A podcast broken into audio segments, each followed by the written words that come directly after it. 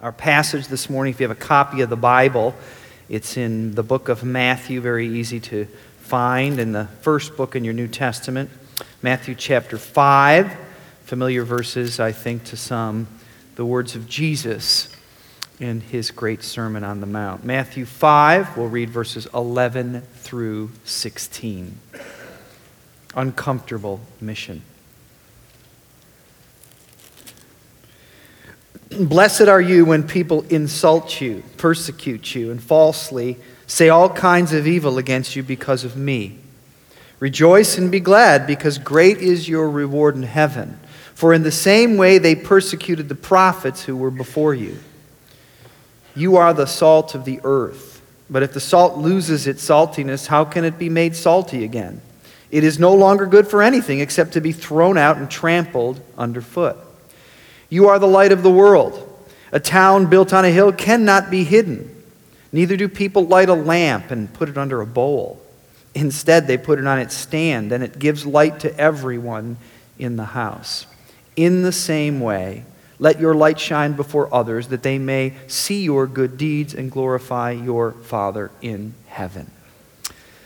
My first point is relatively short, I hope uh, because I think it's pretty obvious to all of us, whether you are a mature adult, you're a high school student, um, and that is that the world is falling apart. The world that we live in, right? Now that's not new to any of us. I think anybody who's thinking about it would not that would not be that would not dawn on you as a as a new idea. The world is falling apart, but we, as living in the world, you and me and our neighbors and our friends and our family, uh, uh, we, uh, it's our problem too, right? The world is falling apart, and so are we. I read in the papers just uh, maybe a week or so ago. I thought it was interesting. The, it was an interview with the, with the um, what some would say, uh, America's most famous living writer. I know if some of you have read his books, uh, Philip Roth, who has um, still alive, and they were doing an interview with him, and they asked him a couple questions about his life. And said, Now that you're retired as a novelist, do you ever miss writing or think about it? He's in his early 80s. He said, No, I don't. That's because the conditions that prompted me to stop writing seven years ago haven't changed. I've done my best work, and anything more would be inferior. I'm no longer in possession of the mental vitality or the verbal energy or the physical fitness needed to mount and sustain a large creative attack of any duration on a complex structure as demanding as a novel.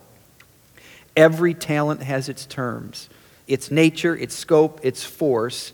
You cannot be fruitful forever. Question Looking back, how do you recall your 50 plus years as a writer?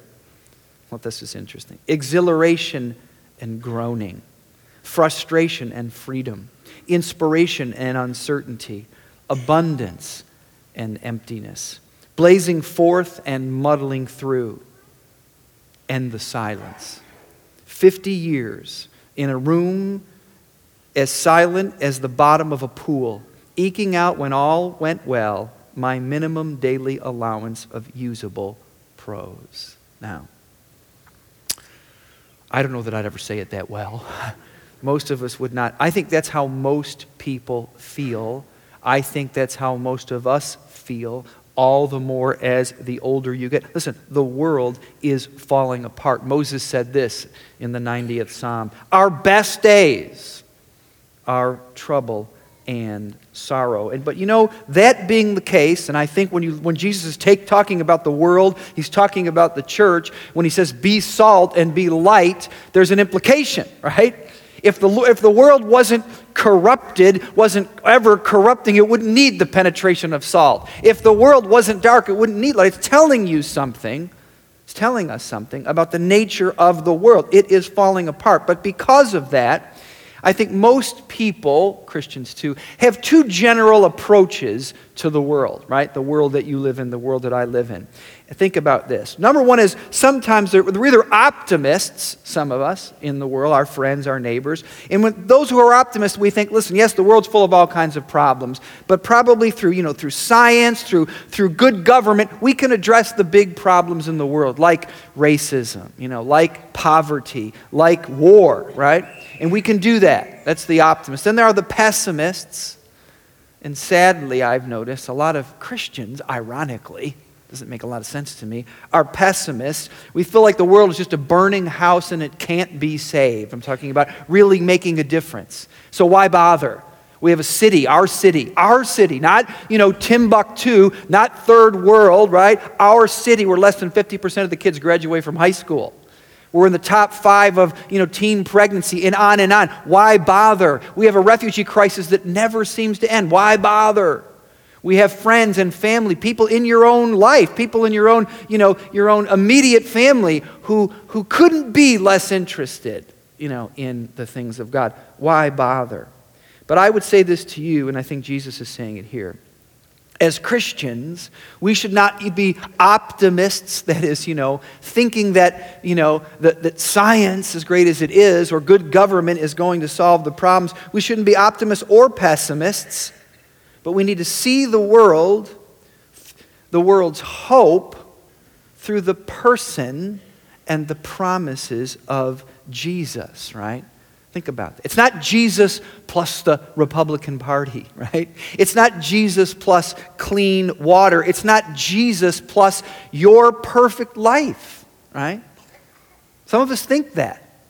You know, I was, I was in uh, my house the other day, and I have a leather couch, you know, and one of those leather couches, has these sewn in, you know, big cushions, but has these big, you know, kind of, um, you know, uh, uh, crevices. And I just put my hand down in there because I was sitting there, and it was like, wow, what is that? You know? And I pulled it up and it was filled my palm and it was like, you know, a combination of Chex Mix and peanuts. There was a stamp in there, you know, a dog hair. I, th- I don't even have a dog, okay? Point, I'm, I'm thinking, I'm not coming to your house ever, right? Here's my point.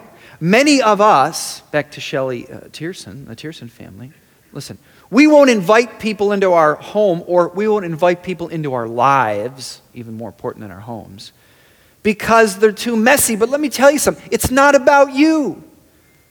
The world's hope is Jesus, it's the person of Jesus, it's the promise of Jesus.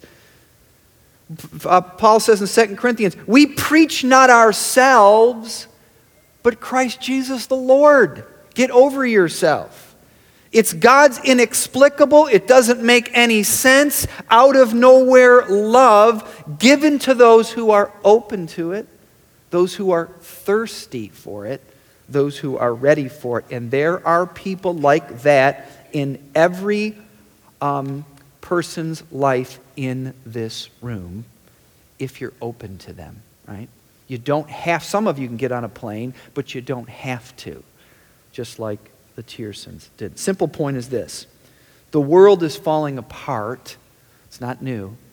But if we really want to be effective, right? If we really want to do what we're called to do, that's what this passage is. It's a vision of what the church is. We need to face up to it. We need to get our head out of the sandbox, off of the television, so to speak, if we really want to be of any good to the people around us. The world is falling apart. Second point to the heart of this message the church is a mission. That's what Jesus is saying. This is so important, especially for some of us who've been in the church for a long time we forget what it is. You know, it's almost like the family. We forget what the family is. We forget what a marriage is. We forget what the job is, right? Whatever the case is. We, many of us have forgot what the church is. Do I find love and value and relationship in the church? Yes. Do I find encouragement in the church? Yes. Do I find challenge in the church? Yes. Do I find good friends in the church? I find a lot of those things, and I find the love and the presence of God. But the purpose of the church, it's a mission. It doesn't have a mission, it is a mission. And it's only as we uh, uh, face the truth about the world, right? We have to be honest about it. That's why Jesus says salt and light. He doesn't say ice cream and, you know, a sunshine. He says salt and light. It's only when we face the truth about the world that we can begin to understand the real work of the church. These twin images very familiar to us, but we need to, we need to freshly reimagine them. We need to ask ourselves some of you have been in church so long you've heard this message a hundred times. They tell you the church's unique role in the world. But see, Jesus is so great because he's, he, he does what the best teachers do. He takes very simple concepts, right? And he gives them profound meaning, right? Salt and light, very simple concepts, but two things that Jesus is saying in this passage about the church. Think about it. As you think about your involvement in the church, I think about my involvement in the church. As we think about what we're doing here today, as we think about the Reach Initiative, right? What do we hope to accomplish in, our, in, in the years that we have left? Uh, those, as, as the current congregation of Browncroft Community Church. Church is two things. Number one, it's a sanctuary to people in a dark and cold world, right? It's a city on a hill. It's a sanctuary. And two, it's a, it's a deployment center. Okay? First, it's a sanctuary. It's a place where people can come and experience transformation, right? Something they're not going to experience anywhere else. They're not going to experience this in a political party. They're not going to experience this in the, in, in, in, you know, in the Sierra Club. They're not going to experience this on Facebook. It's something that they can experience nowhere else but in a collective group of people that God has chosen to throw his lot with, what God has told us to inhabit. This is my church, and I will, I'm going to build my church, and the gates of hell shall not prevail against it. I'm putting my presence, my name here. Right? This is what God says, what Jesus said, it's what he's talking about here. It's a place where people can experience transformation. I was with my small group this past week and we were going over a message, um, which actually we were going over the sermon of two Sundays ago when it was called Uncomfortable Authority. If you were here in that message, it was about the importance of the Bible. And if you remember the passage, it goes something like this You know, continue, Paul speaking to Timothy, continue in the things that you have learned and now become convinced of, talking about the biblical truths. And one of the questions that we had on our, our small group pay, uh, uh, sheet, some of you might have had this, was, you know, just sitting around with our group of 10 people in our small group saying, Are there truths that you've known for a while, right? Continue in what you've learned, but that you're becoming more convinced of, right? It's such a great question. You know, as a pastor, I get this all the time, and I talk to my pastor friends who do too, so I don't, I don't feel like I'm alone. But I can't tell you, this happens, you know, probably once a month and people say, listen, Rob, I appreciate this, and, but I appreciate that, and it was a decent sermon, okay, but we need more. You know, we, how, we need to go deeper. We need to take, we need, we need to, we need deeper Bible study. And you know, I'm all about Bible study. But here's what this passage tells us. Some of us don't need more. We need to do more with what we have, right? More is not always more. Paul says, listen to Timothy, listen, I want you to continue in what you've learned and become convinced of, because it's only when you become convinced of truth that it changes your life. And people who just know a lot but aren't changed in their heart, you know what they're called? Pharisees. They're very unattractive. So we were sitting in, my, in our group and we said, guys, it's kind of an interesting question. Is there any particular truth that you've known that you're more convinced of? In, in, in, one guy that's in our group, he's only been there for new to the church, relatively speaking, and new to the group. And he was bold enough to start. And he said, I have one. We said, Well, great, you know, because nobody wants to go first, right? And he said, The truth that I have known but been more convinced of is this there is no more condemnation um, he's quoting from Romans 8, if you know that passage. There's no more condemnation um, in my relationship with God, right?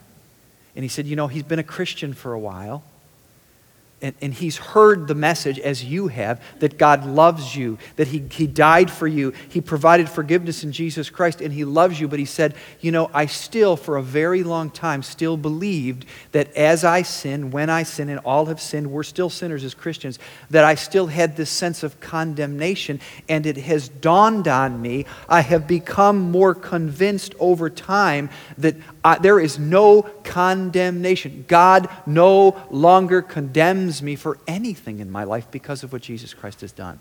That has become the center of my relationship with God. Guys, listen, that doesn't happen in, uh, you know, in, the, in, in, in any other place than the church. It happens in this very imperfect organization with imperfect leaders and imperfect programs, but it's the place that God has chosen to inhabit, and it's called His church. Right? We are a city on a hill. And in this sense, the church, Jesus, this is the, you know, this is the most famous passage you know, before years before Jesus dies and raises the, it rises from the dead and, and, launches the church in the book of Acts. But this is the, the, the, the very simple but profound vision of what the church is. It's right here salt and light. And what Jesus is saying is that, in one sense, the church is attractional. It's supposed to be attractional, right? It's a city on a hill. Now, I don't know if they actually built cities on hills, but many of you have had this experience. I know. I've had it many times in my life. You know, when you're, you're driving somewhere you know, and you're, it, you know, especially if it's at night, and you know, you're just you're going from one town to another. Maybe you're on the throughway forever, or maybe you're on some country road forever, and you, you know, you haven't been there before, and it's dark, and it's dark, and it's dark, and it's dark, and then all of a sudden, around the corner, or you're going down a, a hill or up a hill, and then you see, right? Never been to this city before. You see all the city lights, and you go, I'm, I'm there, right? That's what Jesus is saying. It, it, draws you in. We're supposed to be a city on a hill. That's what the church is, attracting people in. People choose to come here, not just this church, but they come here, not only Christians like you and me, but non Christians, so that they can have an experience that they can't have anywhere else. I'm talking about outside of a church. In corporate worship, not because I'm so great, not because we're so great, not because of this building, but because God has chosen to throw his lot with the church. That's where his presence is. And when people come together in ways that are beyond anything that we do, through what we do, people experience the transformative power. They begin to say, There is now no condemnation, right? That's the primary reason, guys, for what we've called uh, the Reach Initiative and all the investment spending we're doing. This is why. We're supposed to be a city on a hill. We spent, uh, you know this, uh, about $2.5 million refurbishing that building. Half pretty much of what we pledged a little, about a year and a quarter ago. And you know what? Half of that pledge already came in. I mentioned that last week. Half of the money, $2.5 million, all the money we spent. We planned, we told you this last uh, uh fall, that we wanted to spend the rest of that money, another 2.5 million, to completely renovate this room. To renovate it, modernize it, increase its capacity by 15% or so uh, in this room uh, for the rest of that money. But what we're telling you now is we want to do more, right? We want to spend another two and a half million. Not just renovating this building, renovating these major connection spaces and doing something we haven't talked about before, but it's in this the, the brochure that you got last week. We want to add not a new building, that's in the future, we hope in the back, but we want to add a modest expansion of the theater in C Wing so that by the time the leaves fall this year, should you say amen to this in this congregational meeting, we will have not just an auditorium to that can increase our capacity, but we can do that w- with our families. Guys, this is what it's about. We're supposed to be a city on a hill. This is an opportunity for us to do that. The church is supposed to be attractional. Second, in this passage, it's a deployment center, right? Verse 16. In this same way, right? You come in and get transformed over the course of time, right? In this same way, let your light shine before others that you may see they may see your good deeds and glorify your Father. Listen, Jesus lit you, if I can use that term, right? You, you, don't, you don't light yourself. You are the light of the world for only one reason because Jesus lit you. He lit me. But it's not for a closed fellowship. Jesus lit you so that you might, look at verse 16. Go, sh- let your light shine before others. It's obviously people who don't have the light, wouldn't be the point. That they may see your good deeds and glorify your Father in heaven. It's not in this room. It's out in the highways and the byways and the classrooms and the offices where you live, where I live, uh, where you and I work. That's what he's talking. Look at one other passage with me Ephesians chapter 5. Similar language. The church is a mission. Verse 8. Or excuse me, verse, yeah, verse 8. Ephesians 5. Paul saying this to this congregation. For you were once darkness, but now are you light in the Lord. Live as children of light. See, this is the question. The question isn't, are you the light of the world? The question is, are you living like it? Am I living like it? Live as children of light. For the fruit of light consists in all goodness, righteousness, and truth. And find out what pleases the Lord. Have nothing to do with the fruitless deeds of darkness, but rather expose them. See, that's salt. Sometimes it's difficult, it's challenging. It's shameful even to mention what the disobedient do in secret, but everything exposed by the light, that's salt, becomes visible. Now, watch this in light. And everything that is illuminated becomes a light, right?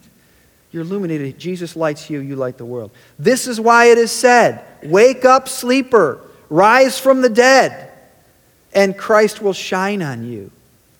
Be very careful then how you live, not as unwise, but as wise, making the most of every opportunity because the days are evil. Right? Shelley Tierson, the Tierson family. She said, This isn't what we planned. I had this great idea years ago, maybe to open up a, a home for unwed mothers, but I didn't think they were going to live in my house, right? But this, this woman I met, this, or excuse me, this young teenager that I met, she wasn't going to be pregnant a year from now, right? She's pregnant now. She said we had willing hearts in an empty bedroom right? Willing hearts in an empty bedroom. Here's, here's the end of the message. What will you do? Right? What will you do? What will I do? What will you do?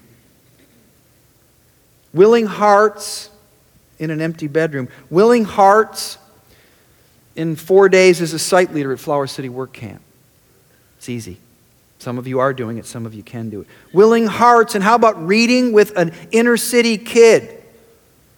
in one of the three schools that we partner with in the city of Rochester. Willing hearts in a few hours with the Father's, house, Father's um, Heart Mobile Soup Kitchen, which some people in this room do. A couple hours a month, traveling with this van or this truck in the neediest parts of the city, sharing the gospel and sharing something to eat. How about willing hearts and being a counselor? You don't need to be professional at, uh, at a pregnancy counselor, like Shelley did, like Amy Roders did, like other people do, with, with one of our two partners. How about doing that? And let me tell you something. What's interesting about that, um, how it works, as I understand it, even, even the Tierson finding this uh, young girl, they don't, they, it's based on your neighborhood, right? If you live in Fairport, then you, you get a call of a girl or a, a, someone in need in Fairport. You live in Pittsford, it's, for, it's a girl or a young person in Pittsford. You live in Penfield, it's a girl. You know, that's, that's, what, that's, how it's, that's what the church is about, right? You reach out, you open up your heart, you open up your home. Willing hearts, how about a, how about a week's time in one of the seven mission trips, international mission trips that we're taking this church is offering this year? So I've never done anything like that. Well, you can do it this year. Right?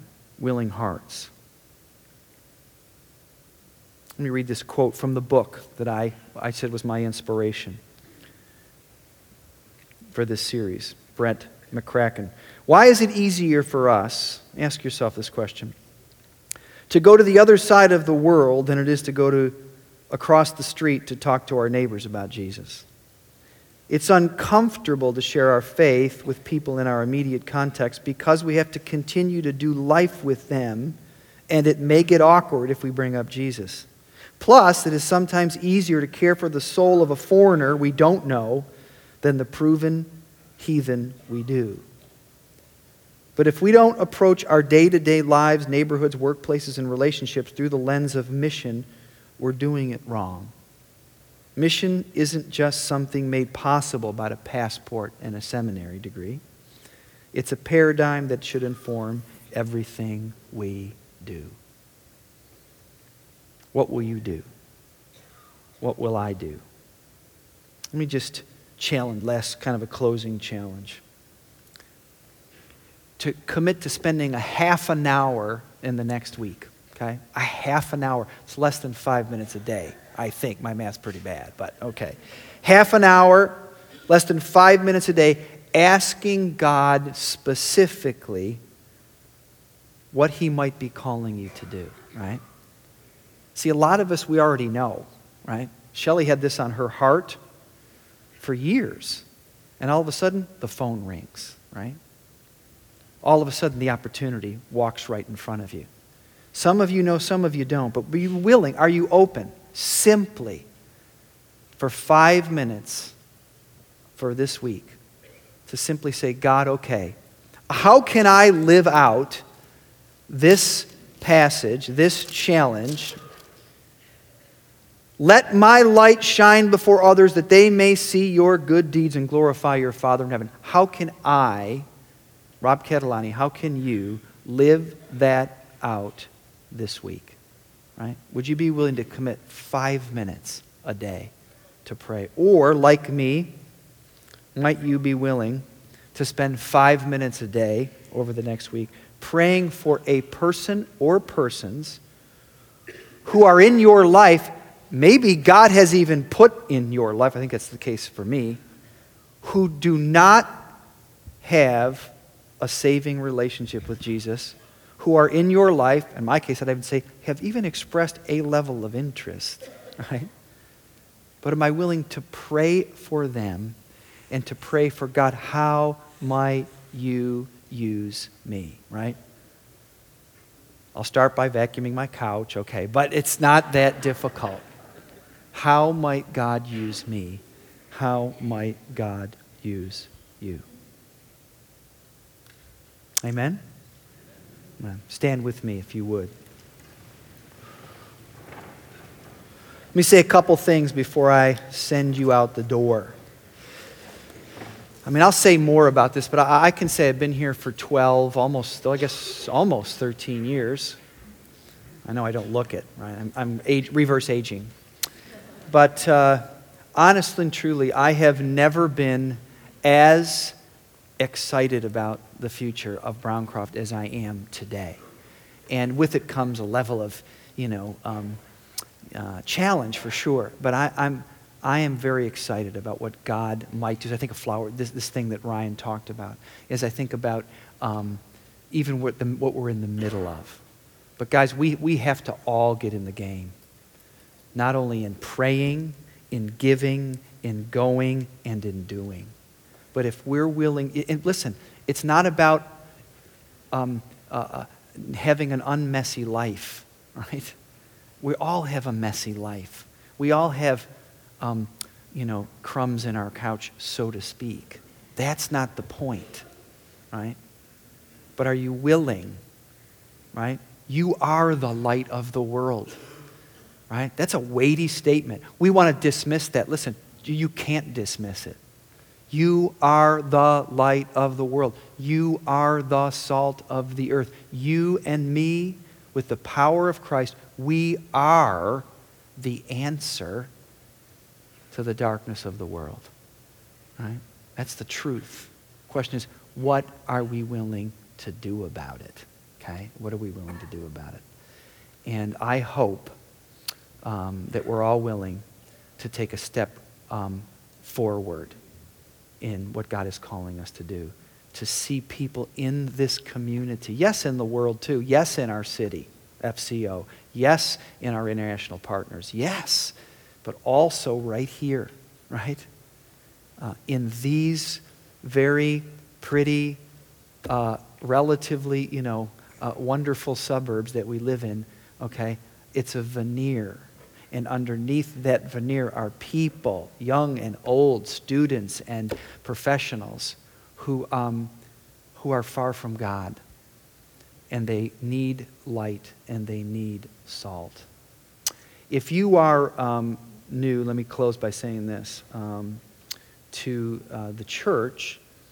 Uh, we have just in these, this season, January, February, moved our welcome center. We want to welcome you to our belong center. It's just 10 feet over, 20 feet over We'd love for you to come just straight back in this lobby, just greet you, give you some information, say hello to you. We want to welcome you uh, in our Belong Center. Our connections team will be there. For the rest of you, I'm going to say this for four Sundays. Four Sundays, I mean, today being number one Sunday, so three weeks and two days, we're going to be in this room. And we're going to be saying, guys, this is it. Yes or no on this, you know, what amounts to $5 million worth of work. Do you want to do it? Uh, do we want to we want to create a place? Want to be a city on a hill for another generation? We need okay. But between that time, we want to do everything we can to inform you, engage you, and there's a number of opportunities. I, I left that brochure down there on the back of it. Grab it.